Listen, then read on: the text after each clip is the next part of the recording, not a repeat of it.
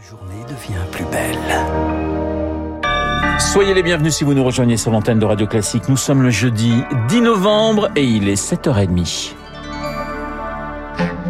La matinale de Radio Classique avec Renaud Blanc. Et l'essentiel présenté par Charles Bonner. Bonjour Charles. Bonjour Renaud, bonjour à tous. À la une ce matin, les hôpitaux réorganisés face à la bronchiolite. Du jamais vu depuis dix ans, un pic de passage aux urgences et d'hospitalisation. Le gouvernement déclenche donc le plan Orsan. Il permet de réorganiser le système de soins pour accueillir des nourrissons malades, ce qui s'observe par plusieurs signes. Fabienne Cocher est pédiatre libérale à Orléans. Il faut aller à l'hôpital lorsque on a un bébé tout petit, parce que c'est quand même les bébés de moins de trois mois qui sont le plus à risque de faire des formes sévères. Si l'enfant respire mal, si ça creuse sous les clavicules, sous les côtes, là, il faut vraiment consulter. Si l'enfant a les lèvres bleues, ou s'il a du mal à s'alimenter. Et un repère qu'on donne aux parents, c'est parce que c'est très facile, si l'enfant n'arrive pas à manger plus de la moitié de sa ration sur trois biberons successifs, là, il faut s'alerter. Ça veut dire que là, il commence à se fatiguer, à s'épuiser. Là, il y a besoin de consulter. Propos recueilli par Marine Salavi. L'autre urgence du système de santé, les déserts médicaux. Le Sénat valide une quatrième année dans la formation des médecins généralistes, année consacrée au stage en priorité dans les zones sous-dotées et uniquement en ambulatoire. Un allongement contesté par les étudiants qui appellent à la grève le 17 novembre. Mais ce matin, Charles, la grève, c'est dans les transports. La SNCF est très peu touchée, la RATP est quasiment à l'arrêt. Les RER tournent au ralenti, cinq lignes de métro ne circulent pas, les autres euh, très peu et seulement aux heures de pointe. À la manœuvre, la CGT, son secrétaire général Philippe Martinez défilera à Nîmes dans l'un des 150 à 200 rassemblements prévus. Une grève pour demander des augmentations de salaire, car en pleine inflation, le gouvernement tente de limiter les dégâts à coup de chèques, de remises.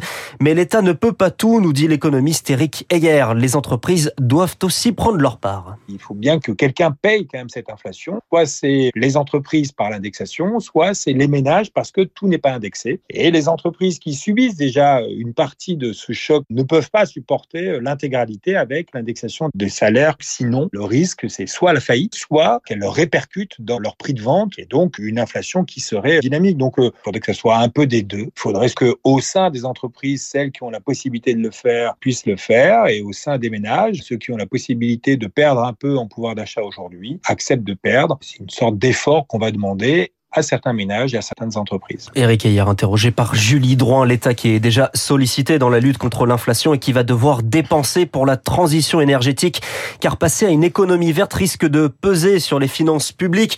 Mais il y a la bonne et la mauvaise dette. C'est ce que dit en substance une note de France Stratégie, rédigée par deux anciens compagnons de route du président Macron, l'économiste Jean Pisani-Ferry et l'inspectrice des finances Selma Mahfouz.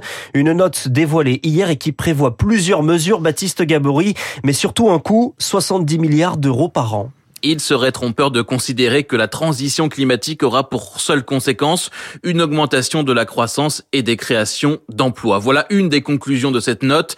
La transition va peser sur les finances publiques. Les effets sur la croissance seront dans un premier temps incertains, sur les emplois aussi.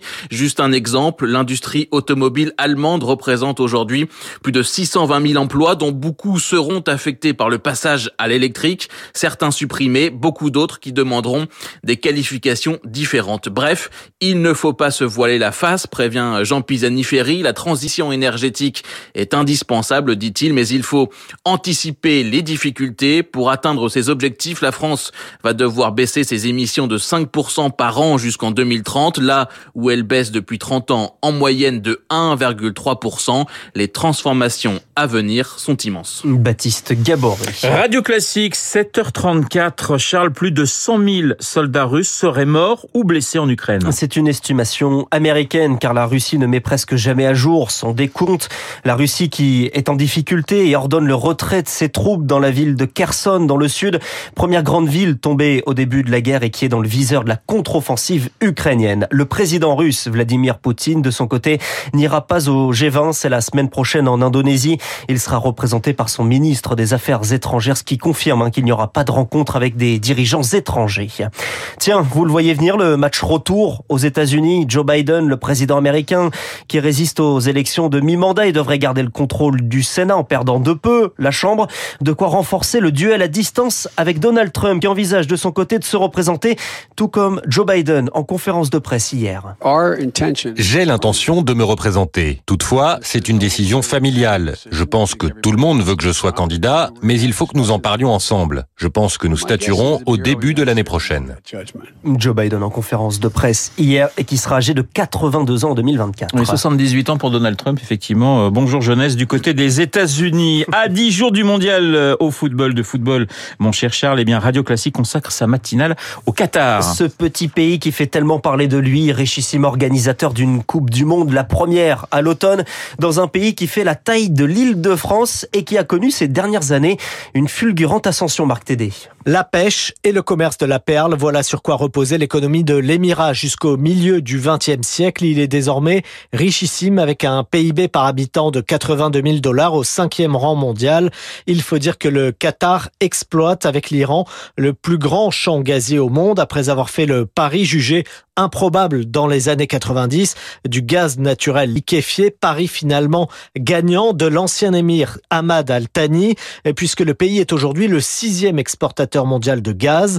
Son fils, Tamim Al-Thani, s'efforce désormais de transformer cette rente gazière en rente financière avec un outil, la Qatar Investment Authority, puissant fonds souverain doté de 461 milliards de dollars qui lui ont permis d'investir dans la banque, l'immobilier l'hôtellerie de luxe ou encore l'industrie comme chez EADS, Volkswagen ou Total Energy, sans oublier bien sûr le Paris Saint-Germain acheté en 2011 un an après l'attribution de cette fameuse Coupe du Monde, l'Émirat ne comptait alors qu'un seul stade de football. Une Coupe du Monde qui fait débat sur la question des droits de l'homme et qui dérange notamment Philippe Brassac, le directeur général du Crédit Agricole, partenaire officiel de l'équipe de France, mais pas de la Coupe du Monde au Qatar, disait-il ce matin sur Radio Classique en rajoutant, je crois que tout est dit dans cette formule.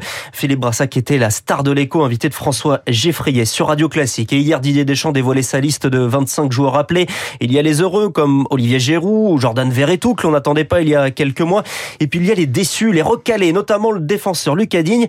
Et vous le savez, le malheur des uns fait le bonheur des autres et notamment des enfants de Lucas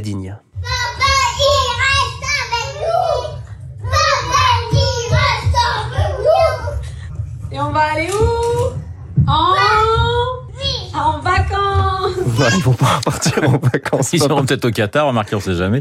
Pourquoi pas Pourquoi pas bah, Ils sont mignons ces enfants quand même. Bah va. oui, donc papa reste avec nous, mais il sera, je pense, devant sa télé, même en vacances le 22 novembre pour garder les Bleus contre l'Australie. Eh bien, le Qatar, nous allons en parler dans un instant dans les spécialistes avec euh, mon invité, le journaliste et réalisateur Pierre Stéphane Fort, auteur euh, du documentaire Qatar, un scandale français.